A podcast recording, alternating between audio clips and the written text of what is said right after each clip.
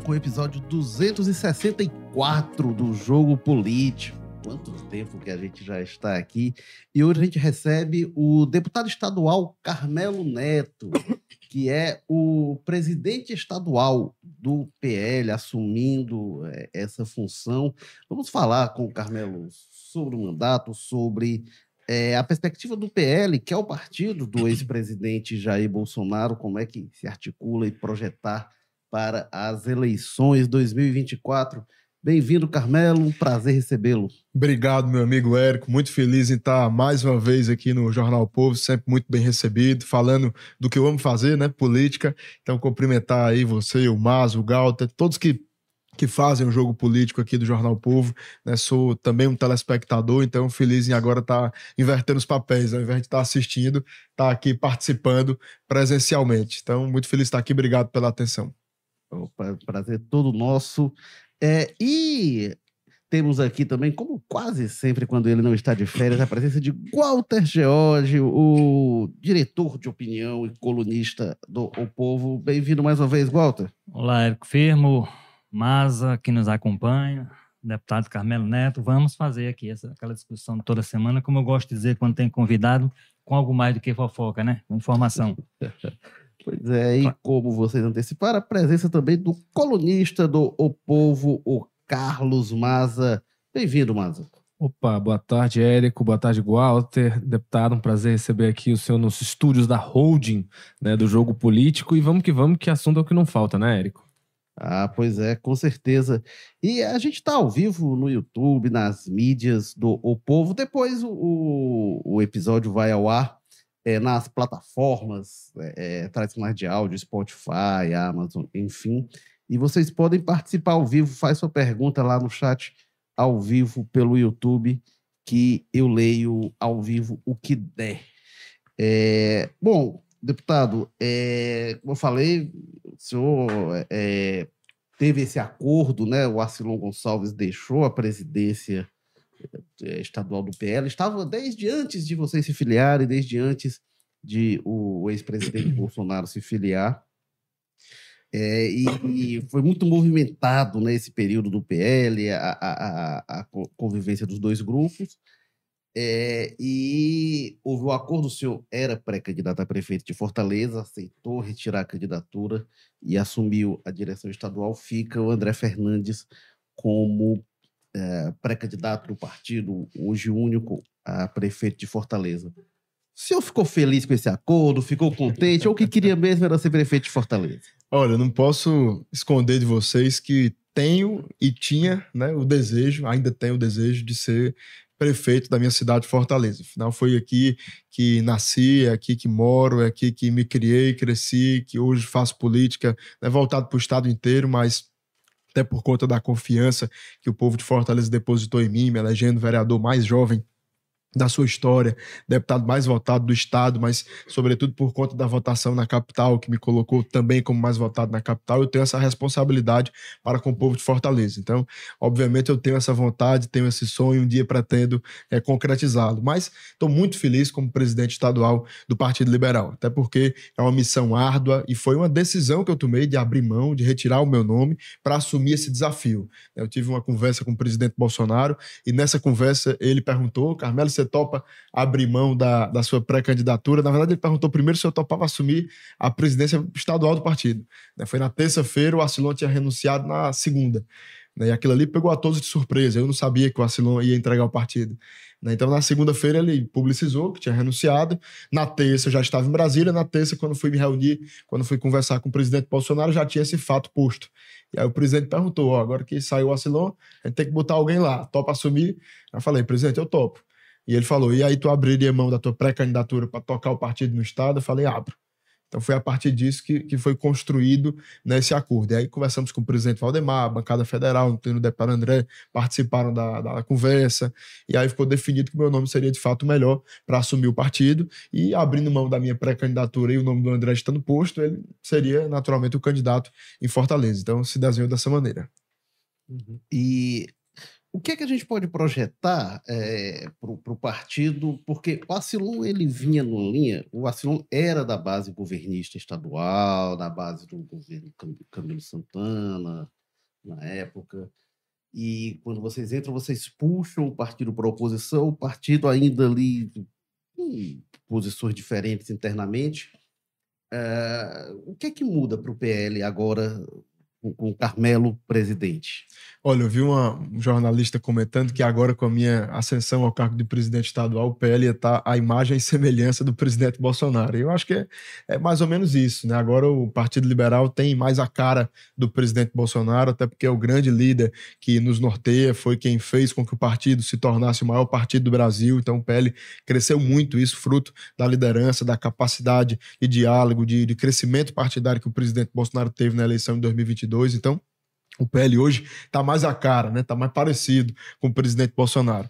Agora, o fato é que teve um resultado importante em 2022 também no Ceará, que não pode ser é, banalizado, né? O partido elegeu cinco deputados federais, apesar de hoje só ter quatro, né? Teve a expulsão do Yuri, mas quatro deputados estaduais também foram eleitos, então é uma bancada robusta, então é uma responsabilidade né, suceder alguém que dê um resultado como esse e agora a comissão de fazer com que o partido cresça ainda mais né, porque a gente precisa crescer. São em torno de 130 vereadores que a gente elegeu em 2020, quando o partido era da base do governo do PT, não era um partido de oposição aqui no Estado, nem a, a nível federal. Né, e com a entrada do presidente Bolsonaro, o PL deu a, a, sua guinada à direita. Na eleição de 22 cresceu muito e agora a gente precisa realmente sentar, dialogar com as comissões provisórias que existem, pensar onde não há ainda comissão provisória, onde não há presença do município, como que a gente vai fazer esse fortalecimento em cada município, e aí é caso a caso, para crescer crescer em 2024, Sim. entregar mais do que em 2020 e 2026 e 24. Você fala que tem aí essa questão de olhar casa a casa nos municípios, né? Mas vai ter algum tipo de veto, ó, com o PT não pode ter aliança, deve ter uma aliança, porque a gente sabe, né, que 2020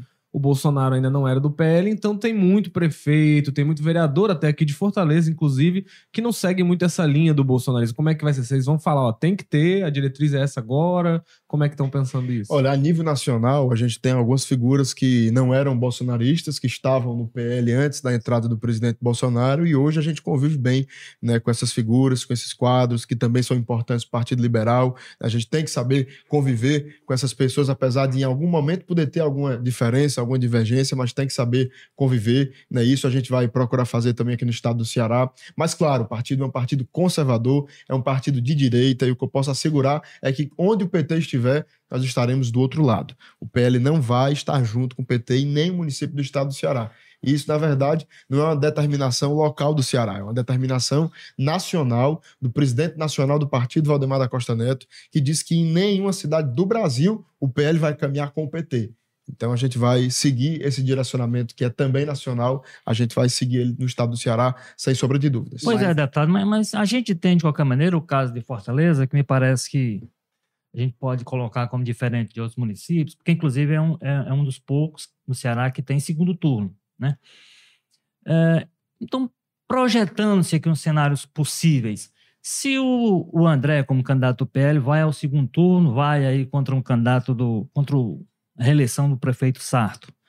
O partido não vai buscar aliança, eu não diria nem com o PT, mas com petistas, com pessoas, por exemplo, do partido, para poder agregar apoio e ter uma possibilidade. Eu, eu, imagino que o partido tenha uma perspectiva de ganhar uma Da mesma forma, se vai contra o PT, não vai buscar aí talvez mais possível aliança com, com sartistas, com peretistas, com essas pessoas. Então, enfim, quais são as alianças possíveis para um uhum. partido que queira ganhar uma prefeitura como a de Fortaleza, por exemplo? Olha, vamos lá. Primeiro respondendo a tua pergunta. Com o PT, com o partido, com a instituição PT, e aí vai também os quadros, se estende aos quadros, aos parlamentares, né, aqueles que são militantes do Partido dos Trabalhadores, eu asseguro que o PL estará do outro lado, lado oposto. Mas, obviamente, com os eleitores, em qualquer eleição, é preciso e é necessário que se dialogue. Então, por exemplo, em 2018, o presidente Bolsonaro foi eleito presidente da República. Mas em 2014, a presidente que foi eleita era a Dilma. Se nós não tivéssemos votos de quem tinha votado no PT no passado, a gente não teria ganho em 2018. Então, da mesma forma, em 2026, a gente vai precisar de votos, e eu já vejo muitos arrependidos que votaram no Lula em 2022 e não querem votar mais. E o eleitor, em algum momento, ele pode optar por um caminho, se arrepender e, e voltar. Então é natural que com o eleitor a gente dialogue. Né? A população está enxergando. Lula prometeu muito. Né? Prometeu picanha e cerveja, não está entregando. Prometeu que pobre ia andar de avião, a passagem está mais cara. Então, esse tipo de coisa as pessoas vão se arrependendo de uma certa forma. Então, com o eleitor, principalmente aquele que já está arrependido de ter votado no PT, é claro que a gente quer trazer não só para o nosso lado a nível municipal, mas também a nível nacional, para voltar a governar e presidir esse país em 2026 sob a liderança do presidente Bolsonaro. Mas Agora- falando, nós estamos falando da Prefeitura de Fortaleza, por enquanto, né? É, é, agora, para eu entender é, é, o limite dessa, dessa e a amplitude dessa decisão, entendo que o PL não vai apoiar candidato do PT, mas aceita apoio de repente do PT. Em Fortaleza, obviamente, que é, que é muito difícil, mas no interior, não, não sei se o Eusébio pode ter conversa, enfim. É, e se não for candidato nem do PL nem do PT, mas está numa coligação, sei lá, com o MDB, com o PP. Se o PT tiver coligado, o PL aceita conversar ou de cara? Olha, algumas apoiar, a cidades, não- algumas cidades, até a nível nacional, têm um diálogo do PL com os partidos mais de centro. Né? Inclui MDB, inclui PP, inclui republicanos. Aqui no Ceará é até diferente, porque o Republicanos ele já é um partido né, que faz parte da base governista. Em outros, o União Brasil é um partido mais próximo ao PT. Aqui no Ceará, não. Tem o Capitão Wagner. Então, é muito caso a caso. Né? Os partidos de centro a gente vai buscar dialogar, mas, claro, sem abrir mão aí dos princípios e valores que nos norteiam. O PL é um partido muito grande, né? Eu acho que é a maior bancada disparado hoje. Como é que tá isso? Vai sair sozinho na eleição de Fortaleza ou vocês acham que conseguem puxar partidos para a base de vocês? Olha, a gente tem três candidaturas postas no campo mais à direita. Né? Tem a do deputado André Fernandes, do ex-deputado Capitão Wagner, tem a do senador Eduardo Girão pelo Novo. Então são três pré-candidaturas postas e é importante que a gente dialogue com essas forças políticas, com esses campos. né? Até vale destacar no evento que teve do Partido Novo, né? o congresso estadual deles, que até lançou Muita gente do PL Muita lá, né? gente do PL, inclusive eu, como presidente estadual, e o nosso pré-candidato em Fortaleza, o deputado André, estávamos nós dois presentes. Em um ato de respeito, para mostrar que nós estamos abertos ao diálogo, estamos abertos a uma composição. É importante. A gente vai dialogar com toda força que entenda que é importante a gente é, dar um- um- uma alternativa diferente do que já está posto em Fortaleza e impedir que o PT venha a apresentar essa alternativa, até porque eles não representam mudança, é mais do mesmo. Afinal, já governam o Estado e muita gente está arrependida de ter seguido o campo político deles. Já agora, fizeram- só, agora só para eu entender é, exatamente, o, o, o PL não aceita apoio do PT ou, ou se o PT vier apoiar, diz não, obrigado. Érico, é que nem água e óleo, não se mistura. Não tem Uhum. como se misturar. Eu até não vejo possibilidade do PT apoiar um É, candidato do PL deixa-. Cara, às vezes é pro ouvinte que eu escuto a gente, é porque parece estranho, né? Porque em Fortaleza, mas no interior é muito comum, é- acontece demais. A gente já viu várias coligações que se montam ali no interior que são verdadeiros. É, eu, eu quero. É, que seu como presidente Mas- mas estadual. O PL, o PL e o PT eu não vejo como se misturar. É que nem água e óleo, não se mistura. Nessa hipótese que eu citei, na mesma coligação, vocês estão apoiando, sei lá, o candidato do PP. Aí o PT, o o PP é o Partido Progressista, o Uhum. Progressistas hoje, né? O PT vem apoiar. Vocês podem ficar nessa coligação ou diz, não, gente não, não quer conversa? Olha, eu acredito que seja melhor o PL apresentar uma alternativa que não seja a alternativa apoiada pelo PT. Até porque, se é apoiada pelo PT, faz parte de um grupo político no Estado que a gente se opõe. Então, se o PT apoia um candidato e tem um alinhamento com Lula, com Elmano, com Camilo, em 2026 essa pessoa não vai votar no nosso campo político é, é ideológico, nem a nível nacional, nem a nível estadual. Então, é importante que a gente realmente trabalhe o crescimento do partido para 24 e, obviamente, para 26, porque o objetivo do PL é voltar a presidir o país. Nem segundo turno, isso que o Walter estava abordando. É muito difícil, é muito difícil. Eu, eu até, assim, é uma possibilidade tão remota. É igual água e óleo, não, tem, não se mistura, nem na nossa parte com eles, nem deles com a gente. Aí insiste um pouco na questão do, dessas outras candidaturas de direita. Você falou dessa história do girão, né? Que foi o que a gente vê muito, né? Os outros candidatos de direita ali estão fazendo ali buscas pro girão para que o girão retire e apoie um deles, né? Acho que até o André e o, e o capitão falaram sobre isso nesse evento, inclusive, sobre essa possibilidade. Mas como é que tá essa coisa? Vocês já chegaram a fazer uma proposta? Olha, Girão, você pode indicar a vice, pode ser você, pode ser a Camila. Como é que tá? Em que termos está colocada essa questão? Olha, a gente não conversou ainda, digamos que formalmente, né, uma tratativa dessa maneira mais formal e direta. Né? O que tem é uma conversa, às vezes, ali no, no, plenário do Senado, eu encontro ele, ele me encontra, no gabinete de alguém, no aeroporto, num evento aqui na Assembleia, em algum lugar, a gente se encontra e conversa naturalmente. Né? Ele com o André, ele comigo, o capitão também, né? a gente sempre conversa e se respeita muito. Então eu, eu não não me oponho a esse diálogo, acho ele importante, é natural que ocorra. Não houve ainda de maneira formal, né, uma tratativa, uma proposta, mas eu acho que está cedo para isso, né? É natural que cada partido apresente a sua alternativa. Tem até abril o prazo de filiações partidárias, e aí cada um também está buscando seus pré-candidatos a vereador para montar nominata. Cada pré-candidato está trabalhando, está dando entrevista, está dizendo o que pensa sobre a cidade. Então é hora de cada partido apresentar um nome e, e aí daqui para lá nós vamos ver a viabilidade de cada um deles. Né? Eles vão se apresentar, vamos ver como é que vai se comportar nas próximas pesquisas. E aí lá na frente a gente deve ter uma conversa mais mais formal, mais direta nesse sentido. Deputado, Qual? olhando para olhando 2024, para a eleição, mas numa outra perspectiva, é, bom, o, o senhor próprio é vítima indireta, indireta disso, com essa questão da, da cota de candidatura, da necessidade de ter candidaturas mulheres. Esse tema do gênero não é um tema que sensibilize o partido, o partido tem inclusive sua posição muito firme com relação a isso, que é crítico, me parece. Agora, o senhor agora na, na condição de presidente estadual, está dada a, a, a, missão de organizar essa. Qual é a preocupação que o partido está tendo a partir desse momento para não enfrentar esse mesmo problema que agora está sendo, está gerando toda essa confusão jurídica para o senhor, como mais votado da candidato à Assembleia, arriscado perder o mandato porque houve um problema na configuração da chapa e tal. Ah, qual é a preocupação que há hoje dentro do partido com relação a isso, para inclusive não, não voltar a enfrentar essa situação? Olha, primeiro dizer o seguinte: eu desconheço de qualquer sigla, legenda partidária, um movimento interno de mulheres, assim como nós temos agora o PL mais 60 e o PL jovem, nós temos o PL mulher, sob a liderança da ex-primeira-dama Michelle. Então eu desconheço um partido que tem um movimento tão fortalecido internamente. A gente está vendo os eventos pelo Brasil.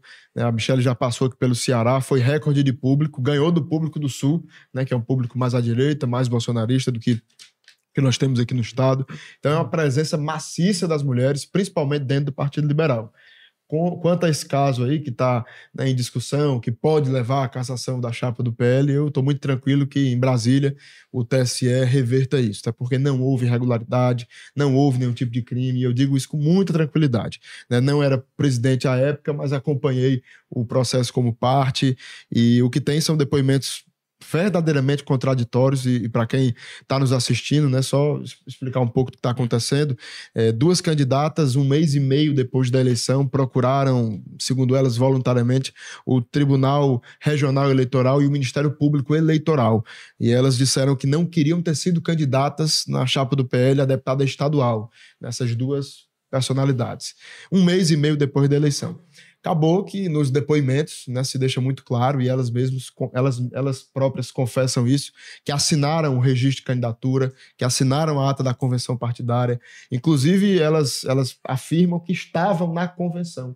E falam onde foi a convenção, porque o juiz ou um dos advogados pergunta: e onde era a convenção? Ela fala no, no, no ginásio, meu Eusébio. Então, assim, é um depoimento muito contraditório. Ah, mas você assinou. Não, mas não, não sabia que estava assinando isso. Então, assim, é contraditório, a assinatura está lá, né? Confessada que assinou. Então, aí depois a pessoa vai dizer que assinou, mas não sabia o que era. Então, é muito contraditório, é cheio de, de, de falha, sabe? É, é, cheio de coisa estranha nesse processo. Então, eu acredito muito que por falta de materialidade, né, não houve nenhum tipo de irregularidade, até porque, de fato, elas assinaram tudo, estavam na convenção partidária. Né? Se teve pouco voto, aí a gente só vai tem que ter candidato com muito voto, é difícil prever antes da eleição quem vai ter muito quem vai ter pouco voto. Mas todas foram votadas, né? Inclusive, teve a, a cunhada, ou foi irmã de uma delas, num município no interior, que pediu voto, e aí na hora ela não soube explicar. Ele disse: Não, mas ela sabia que eu era candidata, minha cunhada e minha irmã. Então, como é que sabia se a pessoa era candidata e não sabia que era candidata? Então, o senhor é um diria então para a eleição do ano que vem, o partido com relação a isso não terá Muito problema? Muito tranquilo, não terá problema. Agora,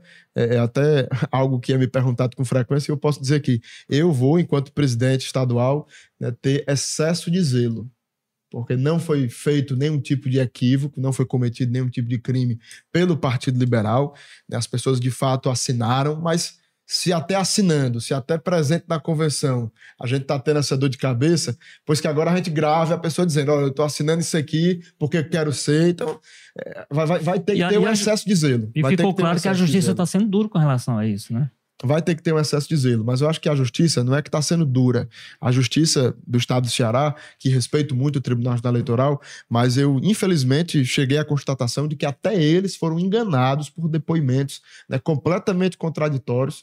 E, lamentavelmente, o TRE, que eu tenho muito respeito por todos que compõem a corte, mas eles foram levados ao erro, infelizmente. Deixa eu trazer aqui participação. Tem aqui o Ricardo Maia, ele faz um questionamento aqui que é do ponto de vista quase da teoria política, que ele fala que o liberalismo surgiu em oposição ao conservadorismo, com princípios e ideias totalmente diferentes do conservadorismo.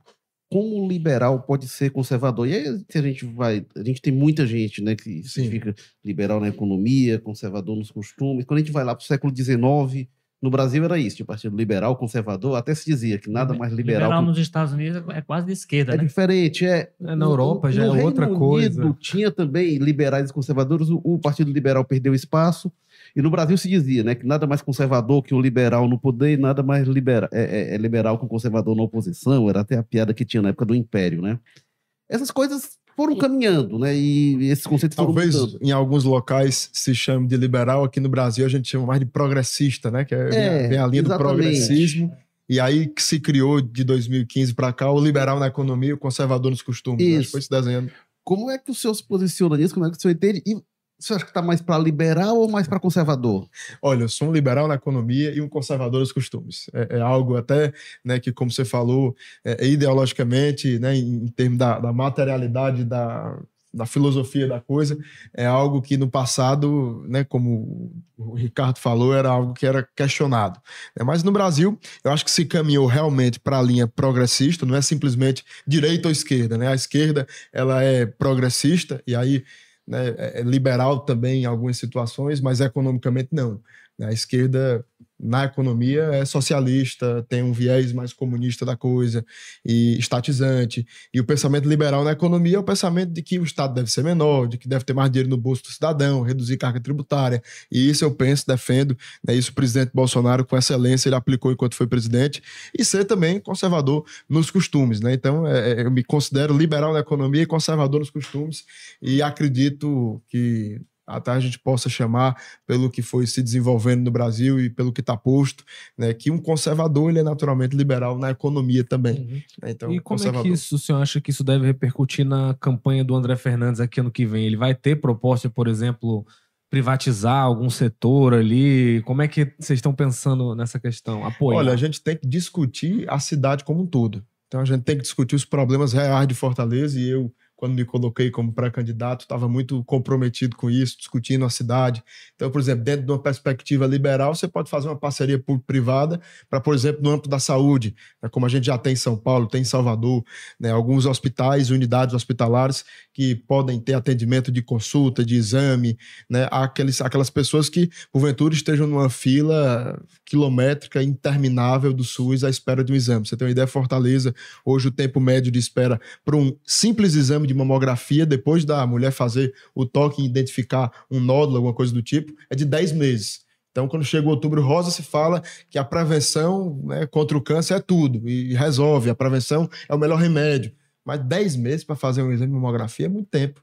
Então a gente precisa fazer ou uma parceria público-privada, ou então um projeto que nós temos apresentado na Câmara e na Assembleia, da mamografia móvel, que é um caminhãozinho que percorre os bairros, percorre as cidades, fazendo o exame da mamografia. Então o Estado tem que realmente discutir esse tipo de coisa, que é um problema real, né? é um problema real da cidade. O problema de saúde pública é muito grave em Fortaleza e a iniciativa privada ela pode ser uma aliada nesse processo para resolver esse problema. Só te fazer uma questão, então. Por exemplo, uma das ações mais bem avaliadas do governo do Sarto hoje aqui, né? Talvez a, a, a que o pessoal mais lembra é essa questão é, do passe livre estudantil, que foi recentemente entrou em vigor. Vocês são a favor disso? São contra? Acham que tem que revogar? Porque no final das contas acaba sendo, né? Gasto público, alguém vai pagar, né? O famoso não existe almoço grátis, né? Como é que vocês avaliam uma proposta como essa? Olha, eu sou a favor, é importante, né? É uma medida assertiva do, do prefeito Sarto. Agora você vê, do, do ponto de vista liberal, pouca gente sabe, mas o Bolsa Família é um programa liberal.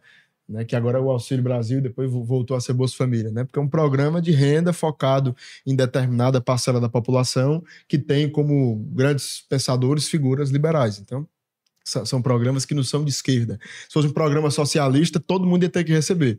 O rico, o pobre, o classe média, todo mundo ia receber um valor do Estado. É como você está focando para determinada parcela da população, e aí que precisa mais, que tem mais necessidade. Então, isso é uma política liberal, não é uma política de esquerda. Então, esse tipo de coisa é importante que o Estado faça, que o Estado promova. Né? Foi no governo do presidente Bolsonaro que se criou o maior programa de transferência de renda da história do Brasil. E ele mudou de nome, mudou. Era Bolsa Família, uma média de 89 reais, passou a ser auxílio emergencial, que depois virou Auxílio Brasil, daí saltou para 600 reais, e agora Lula não aumentou, fez foi diminuir o número de beneficiários e não aumentou um real, e mudou de nome para Bolsa Família. Então, assim, é uma, é uma briga aí do Lula para saber quem é que vai ser o pai da criança, mas o fato é, né, o presidente Bolsonaro mudou de nome, mas aumentou de 89 reais médio para 600 reais, eu tenho certeza que a população enxerga isso. É, queria voltar aqui para a questão de Fortaleza. Qual a avaliação do cenário que, que, que o senhor faz de ali a, a disputa o PL, mas a gente falando, né, tem o, o, Wagner Girão disputando votos nesse campo, tem o prefeito Sarto, perspectiva do PT com algumas candidaturas em disputa, Luiziane, Evandro, enfim. Qual o cenário que o senhor projeta para o ano que vem da eleição em Fortaleza? Olha só, eu acho que naturalmente o capitão disputou o governo do estado, tem um recall grande, então ele é o líder nas pesquisas. Pesquisa hoje é muito mais um retrato do passado, do que passou, da última eleição, do que um retrato do que será. Né? Você vê que o Moroni Torga já liderou pesquisas em Fortaleza e na mesma eleição saiu derrotado. O Inácio Arruda liderava, você vê 2012, né? a eleição que o Roberto Cláudio surgiu com apoio do, do, do governo do estado do CID na época, né? na máquina da presidência da Assembleia, para vencer a prefeitura, ele tinha 3%, 2%, e os líderes eram o Moroni e o Inácio. Né? O Inácio terminou com um e pouco, 2%, e o Moroni, se não me engano, foi 13%, uma coisa assim. Então, pesquisa hoje está muito cedo. Pesquisa hoje é retrato do passado e não retrato do futuro, é, é a minha é a análise, minha concepção, né? Mas, de fato, o Sarto hoje ele vai ter uma dificuldade, até porque o Sarto é quem está na máquina, quem está no poder. E numa campanha, todo mundo que se apresenta contra quem está no poder apresenta um discurso de mudança, de renovação, de coisa nova. Então, todos os candidatos postos, querendo ou não, vão apresentar um discurso né, de, de mudança ao que já está aí. Senão, não seriam candidatos, apoiariam a continuidade. Então, naturalmente, esse discurso virá e caberá ao prefeito, além de mostrar o que fez, se defender dos ataques que vão ser feitos naturalmente. Então, ele vai precisar prestar contas do que fez nos quatro anos, dizer o que vai fazer e se defender dos questionamentos, né, das perguntas, das dúvidas que vão ser colocadas num debate, no horário eleitoral de determinado candidato. Então, na minha concepção, ele, pelo que se desenha, tem o PDT, que vai ter 25, 30 segundos de televisão, o, o PSDB tem 20 e poucos também. Somando o arco de aliança do Sarto, ele deve ter menos de um minuto, 50 e poucos segundos de televisão. Então, ele vai ter pouco tempo né, para precisar e ter que falar muito, porque vai ter que mostrar o que fez e vai ter que se defender dos discursos que apresentam novidade, que apresentam renovação. Não é muito né? comum para quem está no governo exatamente, tempo. Né? Exatamente. Mas vem, então... vem da eleição por etapas, deputado, assim, num, num primeiro momento, como o Érico lembrou aí, o PL vai ter que disputar voto no campo com o capitão, que é o tem o recall, tem toda essa trajetória, não apenas a campanha do ano passado, mas as campanhas da prefeitura de Fortaleza, que ele foi sempre competitivo. Então ele tem um, essa estratégia para esse primeiro momento prevê qual, qual tipo de ação do, e tem um, também o senador Girão se ele mantiver a candidatura. Que tipo de pacto precisará ser feito entre essas candidaturas para que não haja, evidentemente, agressão? Até porque tem uma perspectiva natural desses grupos de irem juntos para o segundo turno. Né? Oh, primeiro a gente tem que ver se de fato sairão três candidaturas do campo à direita, do campo oposicionista no estado do Ceará. E eu, como presidente do PL, vou trabalhar para dialogar, para unir essas forças, de preferência. Com, com PL na cabeça. De, de, preferência em torno do nome do meu partido. É natural é. que eu, como presidente, defenda isso. Mas eu vou trabalhar para o diálogo em torno disso. Agora, o capitão, de fato, ele foi muito bem na disputa para o governo do Estado, ganhou em Fortaleza, né, ganhou o voto da direita e ficou em segundo lugar quase ganha a eleição do Fez o pessoal 20, suar para ganhar dele. Em 16. É. Né? Deu trabalho, né? Como é. a gente fala na política. É. Mas nessas eleições, a gente tem que lembrar que o campo à direita, que o campo bolsonarista, que talvez em 2016 não existisse com tanta relevância, foi mais a partir de 2018, né? Mas a eleição de 20 foi fundamental, é, caminhou com ele. Né? Eu fiz campanha para o capitão em 2016, antes sequer de pensar em entrar na política, fiz em 2020, já candidato a vereador, e fiz em 22 na disputa para o governo Tá, do Estado. Aquela performance do capitão em político 20, caminhou com ele. é, é, a performance do capitão em 20, então parte dela pode ser atribuída já ao efeito Bolsonaro. É, é um voto oposicionista clássico que a gente tem no estado do Ceará. Então, eu não acho que é um voto pessoal, mas é um voto circunstancial. Por exemplo, você vê o Eurício Oliveira, em 2014, foi o candidato que representou o rosto da oposição e tirou 47% dos votos. Né? Quase que ele vai para o segundo turno na frente do Camilo, 46, 47. Né? Então, um voto oposicionista clássico que sempre tem no estado do Ceará. O capitão, nas últimas três eleições, né, uma de governo e duas municipais, ele representou esse campo político, esse voto oposicionista. Eu vou trabalhar para que esse campo dialogue e que ele possa se unir, se não for possível no primeiro turno, que no segundo turno, naturalmente, essa união ocorra. Mas é, é importante, sim, destacar né, que não é um voto pessoal e que o deputado André, o senador Girão, eles naturalmente, cada um dentro dos seus pontos negativos. Sem pontos no primeiro turno, então, entre si. é importante que tenha o diálogo e o respeito, até porque os nossos inimigos em comum, que são Mas, naturalmente o PT e o campo da Com esquerda, todo eles temem o nosso respeito, deputado, eu sempre escuto isso, não é só de vocês, da direita, da esquerda também, mas na hora que a pesquisa mostra que um só cresce quando tira do Sangue outro, ferve, né? o sangue ferve, meu amigo, e esses acordos de cavaleiros vão todos pro espaço. E aí eu olho isso, assim, o perfil do André, o André não é um cara, o André é um cara esquentado, né, ele gosta do, do embate, se notabilizou muito por causa disso, vocês não temem ali que ele dê uma de Ciro Gomes, às vezes vá pra cima do capitão ou do Eduardo demais... Olha, eu acho que o diálogo prévio, antes da eleição, ele vai, né, pelo menos, conseguir alguns avanços nesse sentido, para que nós possamos, se os três forem candidatos, manter o respeito, apesar de apresentar projetos e caminhos diferentes. Natural. Né? Se fosse para apresentar o mesmo caminho, a gente não lançaria um candidato. Então, de fato, a gente quer apresentar um caminho, uma Mas proposta diferente para a cidade. Como é que tá o André, assim, a mente dele, a preparação dele para essa eleição? Ele tem essa noção de que precisa de uma serenidade? Como é que Acho vocês que ele tem, conversado? acho que ele tem. A gente vai conversar mais a partir de amanhã. Eu já vou estar em Brasília de novo para que nós possamos conversar, tratar sobre isso. né? Tem um caminho a ser percorrido, vai ter chapa de vereador que nós vamos precisar montar no PL na capital. Ele é o presidente municipal do partido, então é, é muito pessoal, né? Cada pessoa tem a sua personalidade. Você vê, o Lula acha o primeiro-ministro de Israel radical e acha o Maduro um democrata. Então, né, essa, essa perspectiva de que a fulano é radical, fulano não é, é uma perspectiva individual, pessoal de cada um. Acho que numa campanha a gente vai conseguir é, mostrar as qualidades dos nossos. Sim, você fala de é, chapa para vereador, vereador, né? Legislativo é um ponto que o PL sempre vai muito bem aqui no estado. Como é que tá o planejamento? Quem são os puxadores de voto do PL aqui em Fortaleza? Tá cedo. Tem a Priscila Costa, que tem mandato. Tem até abril para a gente filiar novos nomes. Vou trabalhar para isso. Né? Pessoas que são do partido e, porventura, podem vir a se candidatar. Né? A Priscila Costa é uma voz feminina, uma voz brilhante, que atua na Câmara Federal. Tenho certeza que vai fazer um bom trabalho agora na campanha rumo à reeleição dela de vereadora. Minha esposa é pré-candidata a vereadora pelo partido, é sempre envolvida na política. Conheci ela no meio da política, então tenho certeza que ela também eh, vai dar um show na campanha e outros nomes que o partido vai estar né, aglutinando. Tem o Espetor Alberto, que é vereador de mandato, que vai é, pré-candidato à reeleição pelo PL. Então a gente vai estar dialogando com outros nomes também. Algum nome formar novo? uma chapa. surpresa que vocês estejam. Melhor não adiantar agora, mas nós estamos conversando. Estamos conversando para fazer uma chapa robusta. Qual é a avaliação que o senhor faz so- sobre eh, a perspectiva da candidatura eh, do Sarto, né, que está que tá na prefeitura, que está ali com a máquina, que chegou até um momento de muito desgaste, mas aí tem intensificado uma uma estratégia de comunicação, algumas ações. Acha que o Sarto eh, tem que nível de chance? Acha que tem a máquina tem piso, né? Então você está na máquina, você desidrata, mas tem um piso. Então o Sarto ele vai ter dificuldade de, em pouco tempo de televisão, mostrar o que fez, se defender, né? mostrar que a continuidade é melhor. que Vai ser o grande desafio dele, vai ser mostrar isso. Então, ele vai ter essa dificuldade, mas obviamente ele é máquina, ele é gestão. Então, ele, ele, ele tá no poder, é candidato à reeleição. Então, é, ele naturalmente tem esse ponto positivo dentro de uma análise política pessoal da figura dele. Né? Mas o, o voto de oposição ele tem, se, tem aumentado, né? o voto de oposição ele tem sido crescente.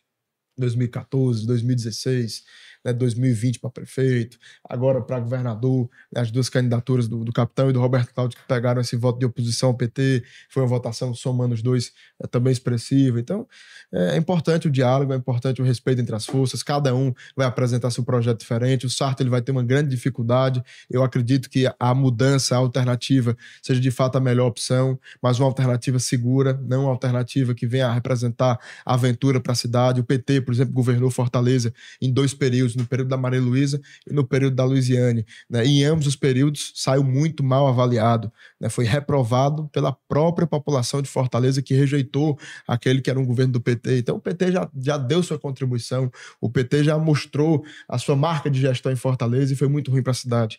Então eu não acho que a gente tem que correr o risco de ter o PT de novo, apresentar uma mudança realmente é, consolidada, uma mudança que venha a né, colaborar com o crescimento de Fortaleza e, e, responder aos anseios da sociedade. E o que é que representaria uma novidade Evandro Leitão, como está colocado aí? Como, o do Evandro Leitão. O Evandro ele tem a pecha do PT, né? Então, o Evandro ele é pré-candidato. É, ele, ele será pelo PT. PT. É, deve ser pelo PT. Eu mas assim, mas, mas, uma coisa é a gente projetar uma candidatura do PT sendo a Luiziane. Foi prefeita, então as pessoas têm condição de avaliar, inclusive, pelo resultado do que ela fez é, quando prefeita. O Evandro Leitão seria uma novidade nesse, nesse sentido, viria com essa estrutura do governo do Estado. Aí, novidade, vírgula, que ele representa todo o campo político do PT, né, do governador Elmano, da Luiziane, né, a marca do PT em Fortaleza seria atribuída a ele, né, a marca da Maria Luísa, a marca dos oito anos de Luiziane. Com menos força, né, Vazinho? Uma então, coisa é você tentar cravar a marca da Luiziane com Luiziane, outra é você tentar cravar a marca da Luiziane com uma figura como Evandro Leitão, que então, para todo candidato que seja novo, que não tenha uma experiência administrativa, essa dificuldade ela viria. Né? Você vai então pegar o André nunca foi prefeito de Fortaleza, o Capitão nunca foi prefeito, o Girão nunca foi prefeito. Então as críticas elas naturalmente do ponto de vista administrativo ela tem menos intensidade de quem já foi. Né? Quem já foi, repito, tem o dever de mostrar o que fez, de prestar contas. Então a Luiziane tem esse desafio, o Sarto vai ter esse desafio porque é o prefeito. Mas, naturalmente, os campos políticos eles, eles vão carregar os seus aliados né, e a energia do que aquilo ali representa. Então, o PT governou Fortaleza em duas oportunidades, saiu muito mal avaliado. Eu acho que o interessante seria nem o PT, nem o grupo que está aí, que está governando a cidade já há um ciclo de 12 anos, vai fechar 12 anos, né, querendo ir para o 16 então, eu acredito que a gente venha a apresentar a melhor alternativa de mudança, uma mudança que traga esperança para a cidade, não uma mudança que traga é, é, vulnerabilidade, uma mudança que traga medo, uma mudança que, que traga insegurança, né, risco, que é uma mudança que seria representada pelo PT. Nesse cenário, né, vocês avaliam que a, a, disputa desse campo para a direita é para é ir ao segundo turno, eventualmente contra o Sarto, que está no governo? É, é para ir com esse grupo que é. Eu acho que está muito embolado. Eu acho que está muito embolado. Você vê, tem a candidatura do deputado André e você analisa que o presidente Bolsonaro tirou 44% dos votos em Fortaleza. Então tem uma parcela né, de eleitores que se identificam com o presidente Bolsonaro e devem votar no candidato do PL. Né? Tem uma parcela, é, principalmente ali na Aldeota Meirelles, que tem uma admiração pelo trabalho do senador Eduardo Girão, né, que faz um trabalho muito relevante no Senado Federal e faz parte do nosso campo político. Né? O bloco do Partido Novo é o mesmo bloco do PL. O líder do PL é o líder do Novo no Senado. A gente não pode esquecer isso também. Né? Tem o capitão, que já foi candidato em outras três oportunidades, tem um recall político, ganhou a eleição de governo em Fortaleza. Então eu acho que a oposição ao Estado do Ceará, a oposição ao governo do Estado, ao PT, ao grupo que está aí, ela tem três nomes que são fortes, três nomes que têm sua envergadura política, e eles vão apresentar é, se não os três, menos do que isso. Vamos ver se alguém desiste, se alguém se une ao outro. Eu, particularmente, vou trabalhar para que a gente não saia né, em, em, três candidaturas. Eu acho que é um risco, mas vamos ver. Vamos ver. Tem muito tempo, tem muito chão, tem muito a conversar, tem muito a dialogar.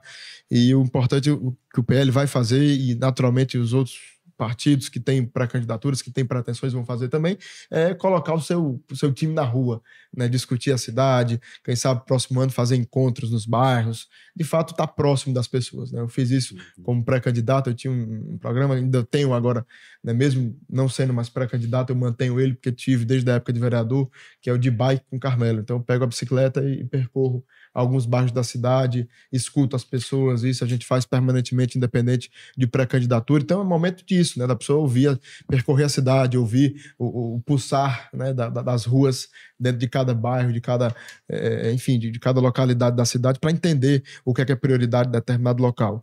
Né? Por exemplo, eu percorri alguns bairros que a necessidade é A, depois eu fui para outros bairros, a necessidade era outra. Então é importante esse diálogo, esse contato, e o PL vai percorrer a cidade nesse sentido. Agora, senhor acha que é um risco é, de, de repente, dividido em três, ter um segundo turno PT contra Sarto? Olha, tem um risco. Né? Não posso. Eleição é um negócio imprevisível. Então, eu não posso dizer que não tem um risco. Aí o que, é que vocês vão fazer? Vão viajar no dia da eleição? É, obviamente que não é o cenário que vocês vão Paris. trabalhar, mas. Eu espero que não ocorra. Mas Paris. contra o PT, vocês, vocês poderiam apoiar o Sarto? Olha, apoiar o Sarto é uma palavra muito forte. Se opor ao PT, se opor ao PT é uma palavra mais palpável. Agora, eu acredito que o candidato do PL vá para o segundo turno e a gente não vai precisar passar por isso. É, eu pegando 2024 para além de, de de Fortaleza, é, quais são as prioridades do, do o PL está com quantos prefeitos hoje e quais são os municípios que são prioridade para vocês? Olha, o PL tem hoje quatro prefeitos, né, alguns que foram eleitos na eleição se desfiliaram recente, né, foram para a base governista, Eusébio, Aquiraz, Nova Russas e, e tem outro município também tem, tem quatro prefeitos. O Acilon permanece no partido. O Acilon, logo que eu fui nomeado presidente do partido, me telefonou, disse que hum. continuaria no partido, se colocou à disposição, né, e disse que ele e o pré-candidato dele, que é o Arimaté Júnior, ficam no partido para a eleição de, de 24. Né? Todos, os, é todos que eu, que eu Mano, né? todos os, os, partidários que eu tenho contato, eu enviei mensagem quando fui nomeado presidente e todos tiveram uma aceitação boa. Uhum. E quais são a Jordana também disse que fica, tá? O Júnior Mano me disse que uhum. fica, a Jordana também. Então, é, é um negócio interessante aí para a gente trabalhar. Agora, por exemplo, nós temos candidaturas, só pegar aqui o, o outro município que o PL tem candidato, que é importante aqui. Uhum. Tem em Miraíma, o Ednardo Filho. Eu não fiz contato ainda, não o conhecia antes de assumir, mas agora assumindo, vou procurar conhecê-lo. Mas os que eu conhecia, eu enviei mensagem, me coloquei à disposição, disse que estava assumindo o partido, enfim. Os vereadores, deputados e prefeitos que, que tinham relação e são do partido. Mas a gente tem já uma candidatura posta na Calcaia, do Coronel Aginaldo, que foi comandante da Força Nacional, que vai representar naturalmente o nosso campo político na Calcaia. Vamos trabalhar para se unir. Lá tem uma candidatura posta também do União Brasil, né, do Deusinho, com a pessoa que eu particularmente Lembrando que lá respeito, também tem segundo turno. Né, relação, né? então, lá também tem segundo turno. Então vamos trabalhar para unir esse campo também na Calcaia. Acho que o Deusinho ele pode disputar mais um mandato de vice, né? Está no primeiro. Então seria um excelente vice para compor conosco. Tem uma candidatura já posta no Eusébio, do grupo do prefeito Acilon, que é do Arimatea Júnior. Tem a candidatura do deputado André em Fortaleza. Tem uma possível candidatura do deputado Júnior Mano em Maracanaú. Né, ele tem essa, essa pretensão. Então já é um, um arco aí na região metropolitana, né, Fortaleza e os municípios que, que são ali vizinhos. Agora essa tá candidatura tá poderia bagunçar as coisas para Fortaleza, né? Assim, com relação Qual? ao capitão Wagner, a candidatura de Júnior Mano em Maracanaú, contra um candidato do União Brasil, que é aliado do capitão. Por isso que eu digo, tudo passa pelo diálogo. Hum. É importante dialogar né, se essa força política teme uma candidatura do deputado Júnior Mano, é importante que busque o diálogo, que busque o fortalecimento do campo oposicionista no Estado. Agora você vê, o próprio prefeito Roberto ele teve uma aproximação agora com o PT. Ele teve uma aproximação com o governo humano. O Roberto é, Pessoa. O, o próprio é. Roberto Pessoa. É. Então ninguém sabe como é que ele vai ficar, se ele continua no campo oposicionista ou se ele vai se aliar ao governo do Estado. Então é uma dúvida ainda que nós temos. E como é que, que isso se dissocia do capitão Wagner, né?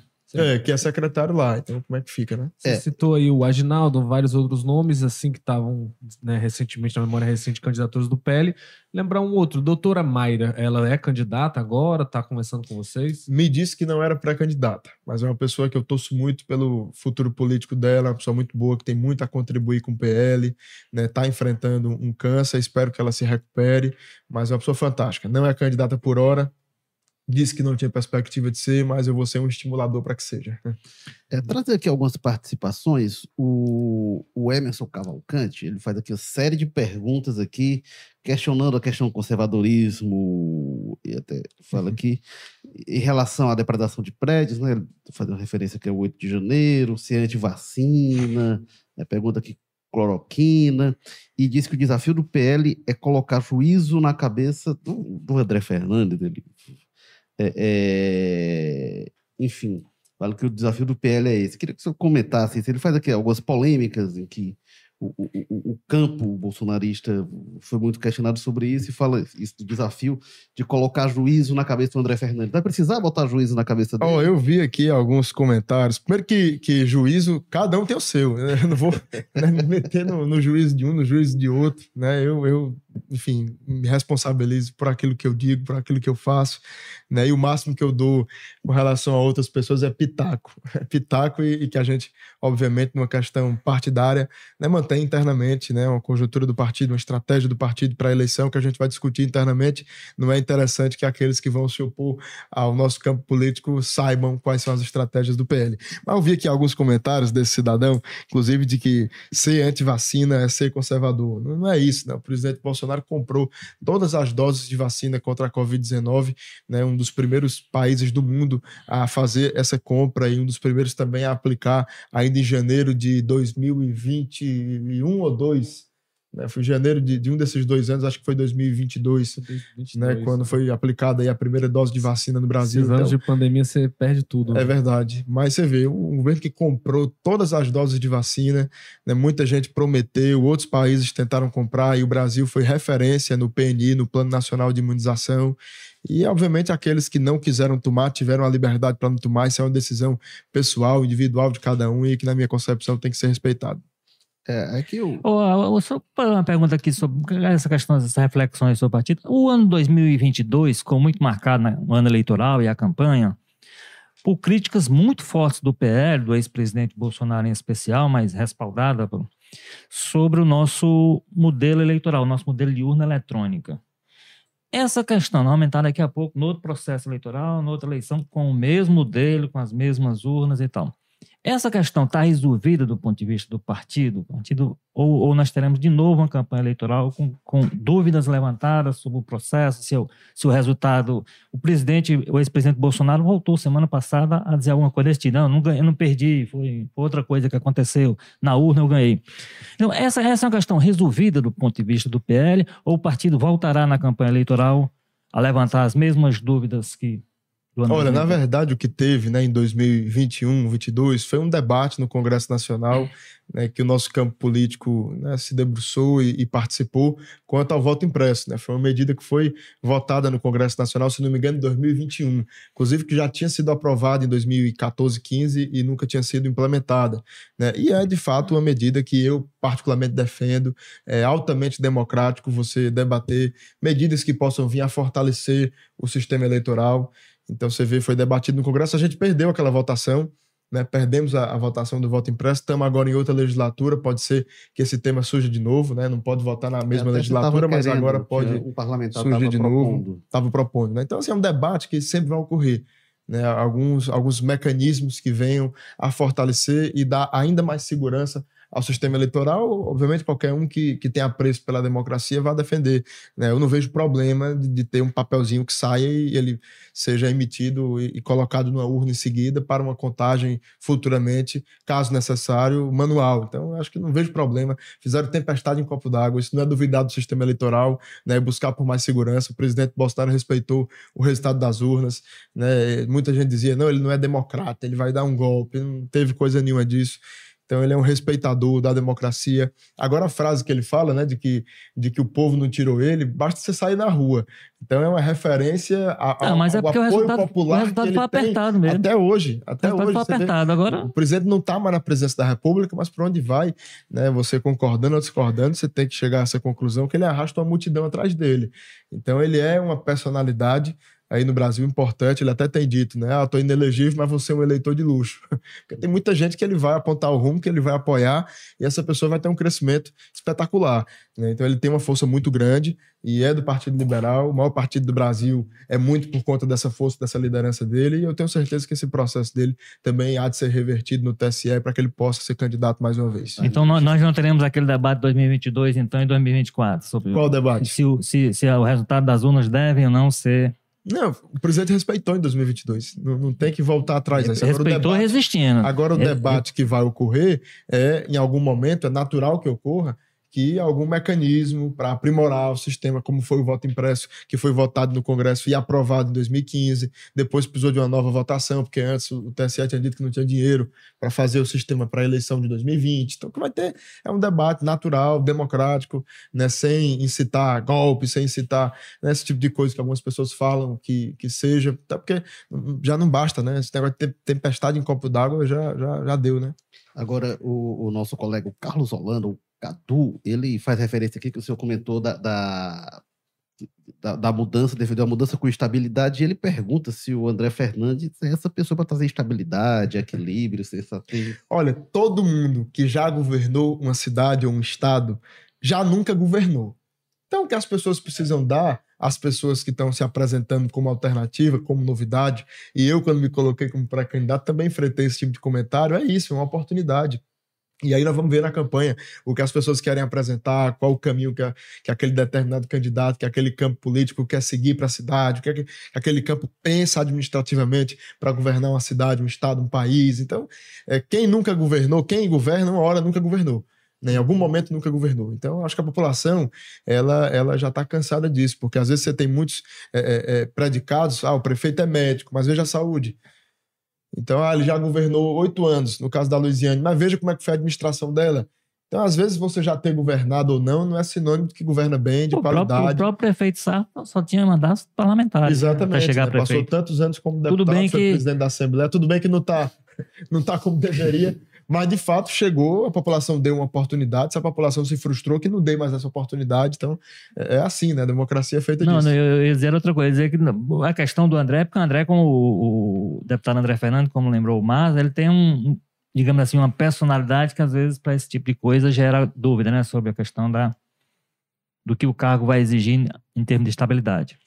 E Eu- queria aproveitar antes de fazer uma pergunta para não esquecer, que é essa questão dos vereadores do PL, né? O senhor até citou alguns nomes e tudo mais. A gente tem, por exemplo, Pedro Matos, Ana Aracapé, Tia Francisca e Bruno Mesquita, que são menos, assim, bolsonaristas, digamos assim. O, o, o pai do Pedro Matos é secretário do Sarto, por exemplo, e o Bruno Mesquita já disse na tribuna da Câmara que ele deve deixar o PL. Como é que fica a situação É, desses oito tinha, três? tinha na bancada, né? Tinha, tinha- o Carmelo eh, tinha sido eleito em 2020 e saiu para ser deputado, e a Priscila é, é- é- é deputada. Ó, é a gente vereadora. tem hoje. Érico, seis vereadores, né? Hoje filiados. Né? Tem o, o Espetor Alberto, tem a Priscila Costa, tem a Ana, a Tia, tem o Bruno e o Pedro. Então são, são seis vereadores, né? O Bruno falou que vai sair. O Bruno o disse que ia sair- Pai na- secretário do o Como Bruno, é que tá o isso? Bruno ele tá com a aproximação com a turma do, do Evandro, né? Ele era base do Sarto, não, não sei como é que ficou, tô vendo ele mais próximo do- da turma do Evandro hoje.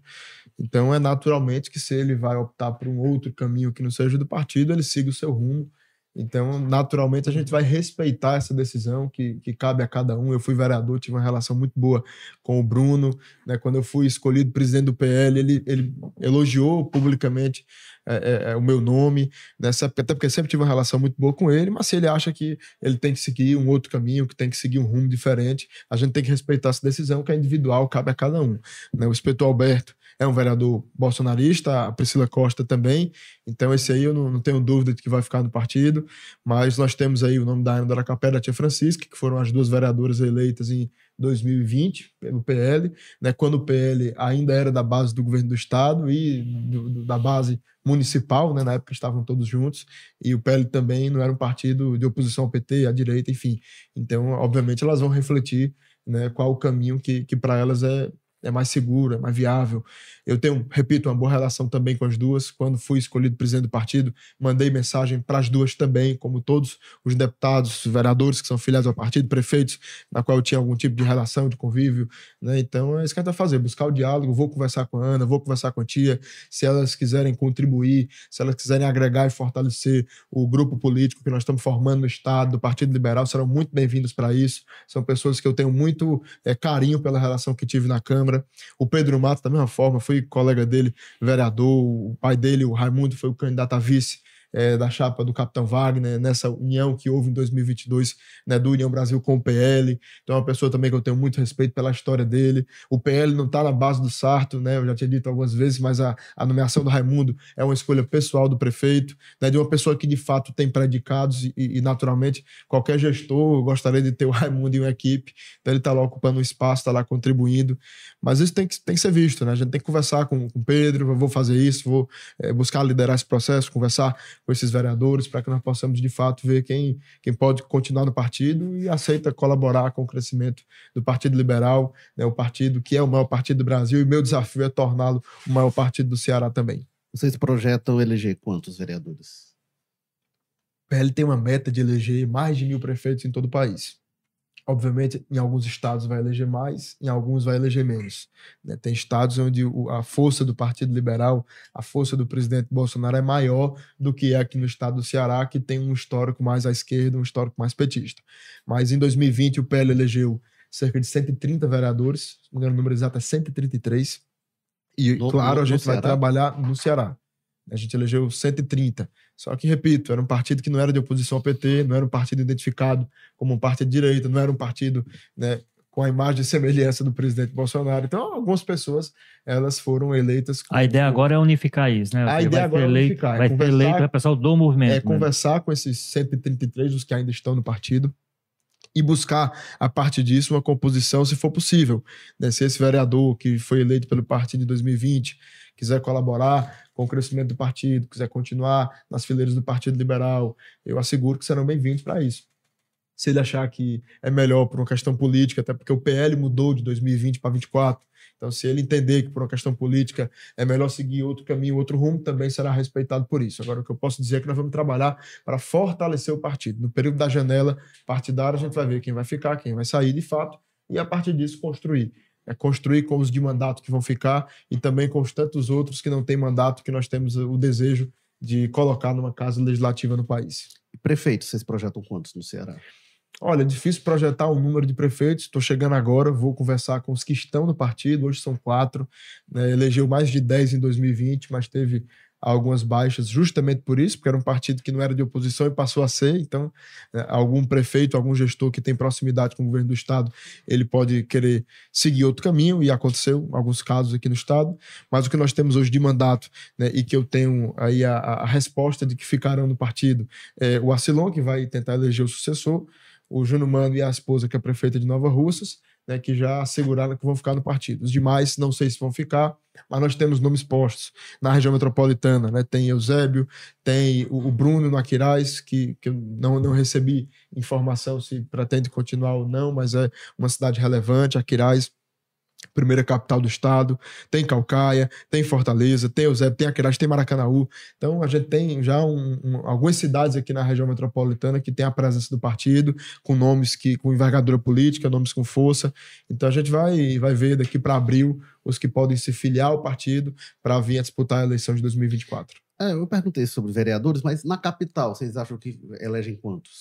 Olha, em 2020 elegeu duas vereadoras. Né? Foram dois parlamentares eleitos pelo PL em 2020 na capital. Com certeza a gente precisa, não só quer, como precisa, apresentar um resultado superior a esse né? E é para isso que eu vou trabalhar. Hoje tem seis, mas foi um crescimento somado ao que tinha em 2020 com a chegada dos vereadores mais alinhados ao presidente Bolsonaro. Então a gente vai ver dentro dessa bancada de seis o que fica. Já tem o Bruno que já anunciou que não vai continuar e fica cinco.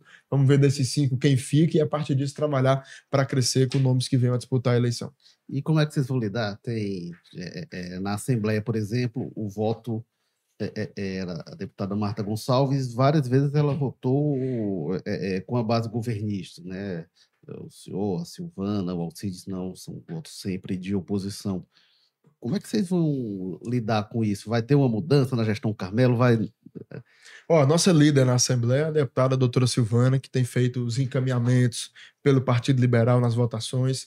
Eu acho que a votação de cada deputado é algo muito particular, individual de cada um. Né? É difícil você chegar e obrigar determinado deputado a votar de determinada forma. Então, é, uma, é um voto muito pessoal de cada um. Eu acho que seria até. É, é, é injusto da minha parte chegar e dizer, olha, eu, eu exijo que vote de tal maneira. Eu acho que é a consciência de cada um e a prestação de contas com os eleitores que colocaram o parlamentar lá. A deputada Marta, em muitas oportunidades, ela acompanhou o voto da oposição né? Obviamente, em alguns momentos, a pessoa registra o voto, no, a presença no painel e acaba que, em uma votação simbólica, a deputada não estando presente, computa o, o voto favorável. Então, é, é, importante que a gente também leve em consideração isso. Mas nas votações importantes, como na taxação das águas da transposição do São Francisco, né, a questão do, do ICMS, a deputada Marta votou contra. Tem uma deputada que faz um trabalho relevante, principalmente no âmbito social. Tem vários projetos sociais que a deputada abrange, que a deputada trabalha. Então, é uma pessoa que eu tenho também carinho, respeito. Discordei, não posso dizer que, que não discordei da assinatura no título cidadão do ministro Flávio Dino. É algo que, é, obviamente, não, não é o que o partido prega, não é o que o partido deseja. Mas, repito, é algo individual, pessoal de cada um, né, do parlamentar que foi eleito e dos eleitores que, que colocaram lá uma prestação de contas. E, claro, um problema que a gente há de tratar internamente, até para não transformar o partido no fla-flu. Né? Então, essas, essas divergências, essas é, discussões que venham a ocorrer, a gente vai tratar no âmbito interno do partido. E na Câmara dos Deputados, na, teve, teve, alguns deputados do PL que, que votaram com o governo Lula, enfim. É, o, o André Fernandes tem, tem mantido sempre, né? O, o André Fernandes e o doutor Jaziel Pereira sempre. E a Priscila, que assumiu o período, é, também manteve. Mas sempre. E aí o Matheus Noronha e o, o Júnior Mano aí já variou mais. E teve o caso do Yuri do Paredão, que eu não sei se ele que acabou, até citou, ele foi expulso, não sei se porque ele foi longe demais, também apareceu em foto fazer o L, né? Mas como é que eu vai lidar com isso? Olha, esses votos na Câmara Federal, o líder do PL, deputado Altineu, ele encaminhou os votos e essa prestação de contas, ela cabe primeiro aos eleitores, a quem colocou os parlamentares lá, e segundo à Executiva Nacional do partido.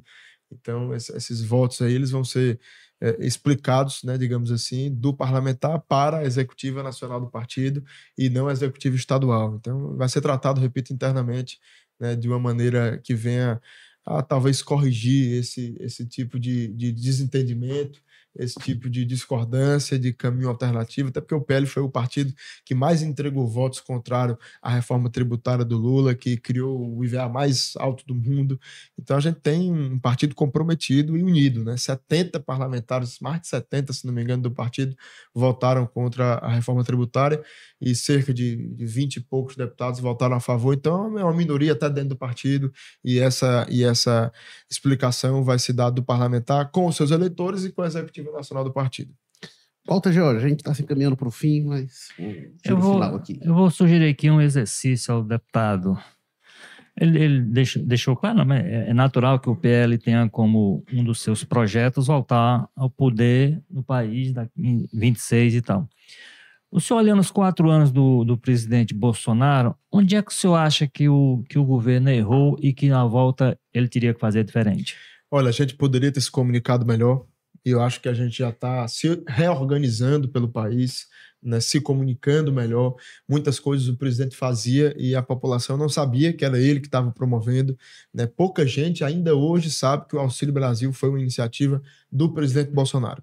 Nas pesquisas que a gente fazia na, naquela época, dados como o do Ceará, né, 14% da população sabia que o auxílio era do governo Bolsonaro menos de 10% sabia que a transposição do São Francisco tinha sido entregue por ele. Então, são dados né, importantes, relevantes, então a gente precisa realmente se comunicar melhor. E talvez para um, um, segundo período de gestão presidencial, a gente precisa ter um foco especial na educação. É, Carlos Maza. É, deputado, eu queria trapacear aqui, fazer duas perguntas, mas que é tradicional, hora que já devia estar esperando. A primeira é, estamos chegando naquele período, fim de ano, né, o fim das da, das análises de ano ali do resumo. Eu queria que o senhor fizesse uma análise desse primeiro ano de governo Mando de Freitas, se você avalia positivamente, negativamente. Pode fazer, porque essa era a que eu ia fazer, então você é. pode. É. e a outra questão, deputado, é uma questão assim que, enfim, é, fica na pauta, né? Não, é, não, não, não tenho essa opinião, porque eu não sou desses de criminalizar a política. Mas quando o senhor anunciou que ia lançar sua esposa deputada, claro, é, vereadora, claro que os comentários em sites de notícia quase todos são naquele sentido, né? Ah, mas já vai botar a mulher por que, que não vão trabalhar? Aquele tipo de coisa assim que, enfim, É, eu queria que Mas foi excelente tu falar sobre isso. Pois é, eu queria Olha, realmente esse tipo pra- de comentário, né, ele naturalmente as pessoas elas vêm a proferir, mas pouca gente sabe e, e daqui para a campanha eu vou me esforçar para que todos saibam que eu conheci minha esposa no âmbito da política. né? Eu conheci ela em um grupo de jovens que falava de política. Eu conheci ela pessoalmente, a vi pela primeira vez numa manifestação em Brasília em defesa da vida contra o aborto. Então é, é uma pessoa que desde antes de se relacionar comigo já era envolvida com política já participava dos debates políticos, então eu tenho muita convicção de que ela está muito preparada para encarar essa missão, para encarar esse desafio. Né? Eu tenho dito, né? eu não sou pré-candidato a prefeito de Fortaleza, mas vou deixar o que eu tenho de melhor, né? minha joia preciosa, que é a minha esposa, que está ao meu lado em todos os momentos, que me fortalece, que me dá energia para seguir essa luta pelo estado do Ceará e por Fortaleza. Eu pretendo deixá-la para a nossa capital, deixá-la para Fortaleza, para a casa que eu tive a oportunidade de servir durante dois anos o povo como vereador. Então, ela é uma pessoa muito convicta né, do que defende, do que acredita. Ela não é superficial, ela é uma pessoa realmente de muita bagagem. E eu tenho certeza que ela vai demonstrar isso nas oportunidades que ela vai ter. É o começo de uma caminhada, é o começo de uma jornada, mas eu tenho certeza que ela vai surpreender até aqueles que estão. é, fazendo esse tipo de comentário maldoso de que é por ser família, de que é por ser esposa, se fosse para lançar alguém por ter proximidade comigo, podem ter certeza que eu não faria dessa maneira, né? Eu apoio alguém, lanço alguém para acreditar no potencial de trabalho daquela pessoa para Fortaleza, para o estado, para as outras cidades e no caso da capital, a minha esposa Isabela.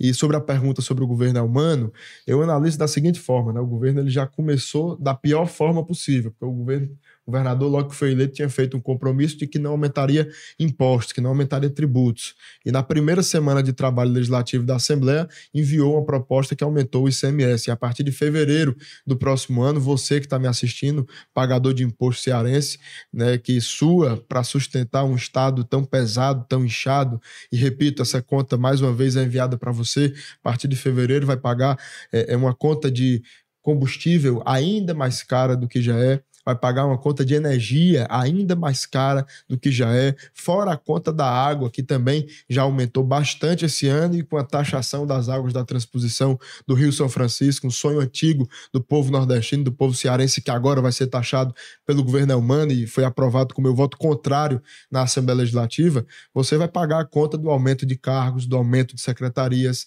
da ineficiência do governo do Estado em promover as mudanças e os avanços que a população espera e que o povo merece. Então, eu avalio da pior forma possível, porque é um governo que está aumentando o imposto, está aumentando o tamanho do Estado e passando a conta para o povo pagar. Ou seja, está colocando o peso do Estado ainda mais pesado nas costas, no lombo do cidadão. E isso é, é muito preocupante. Né? E fora que também o governo do Estado pediu, e com meu voto contrário, um empréstimo para pagar um empréstimo do Estado mostra o desequilíbrio fiscal que o Estado se encontra. Eu tive numa reunião em, em, final de agosto, começo de setembro, com o governador de Minas, o Romeu Zema.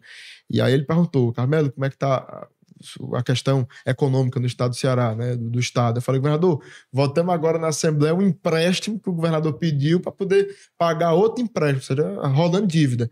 E aí o governador Zema, que tem muita experiência em estado quebrado, até porque pegou Minas do governo Pimentel destruída, e ele falou: olha, eu peguei Minas numa situação parecida com essa, e essa, e essa votação que está tendo no Ceará que houve aqui foi o início da derrocada. Porque quando o Estado ele pede dinheiro emprestado para pagar o que não está conseguindo pagar, de que pegou emprestado no passado, meu amigo, isso aí é um, um cenário horrível, um recado horrível né, para os outros países, para os investidores, para os outros estados, para quem faz negócio no estado do Ceará. Então, lamentavelmente, foi aprovado. Então, infelizmente, o governo humano é um governo que é abaixo da expectativa negativa que eu já colocava no governo humano. Então, eu esperava algo que está sendo ainda pior. E agora, só em relação ao aumento do, do ICMS, né? O Elmano responsabilizou o Bolsonaro, né? Ele, ele diz que por causa da redução. Você vê, ele, ele fala. Combustível. Desculpa te interromper, mas porque ele fala que houve perda na arrecadação. Eu questionei o secretário da Fazenda do Estado numa prestação de contas quadrimestral que teve na Comissão de Orçamento da Assembleia da qual sou membro. E eu perguntei, secretário, houve perda de arrecadação com o ICMS? Eu perguntei três vezes para ele me dizer a resposta verdadeira. Não houve. E o próprio secretário disse: o que houve foi uma perda na perspectiva, na previsão de arrecadação. Por quê? Porque era do conhecimento de todos que o ICMS aqui no estado do Ceará é um dos mais altos do país, cerca de 29%, 30%. A gasolina aumentando, tinha uma previsão de que a gasolina ia aumentar ainda mais. Né? Teve guerra entre Rússia e Ucrânia, o preço do barril de petróleo foi para mais de 90 dólares, e o que aconteceu? Que tinha uma perspectiva de que a gasolina ia aumentar. E quando a gasolina aumenta, aumenta a arrecadação do Estado com ICMS, porque os 30% é em cima do preço do combustível. Então, o Estado tinha realmente uma previsão de aumentar a arrecadação com o ICMS, mas não houve perda.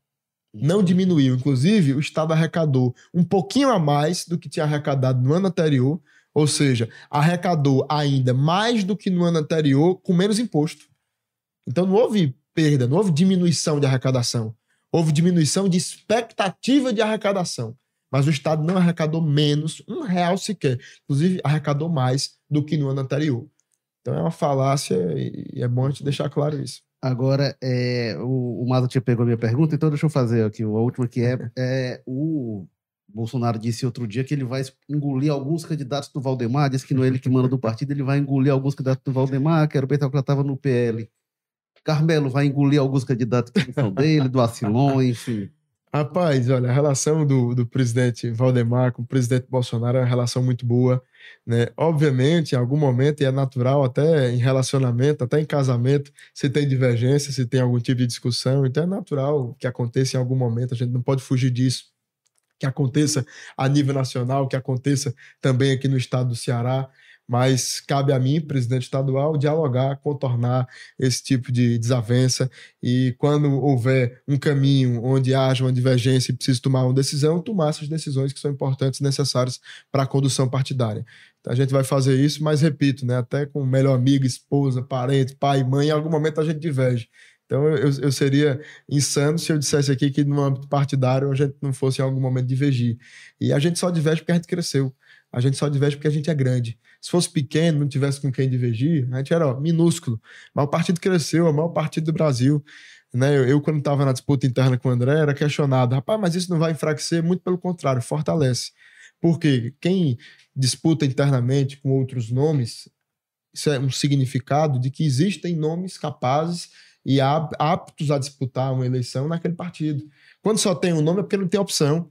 Mas quando tem três, quatro, cinco, é sinal porque cresceu, é sinal que está grande, é sinal que está competitivo, é sinal que aquele grupo político ele ele ele está em uma crescente. E isso me deixa muito entusiasmado. Então, eu, eu gosto de disputa interna, acho que fortalece os partidos.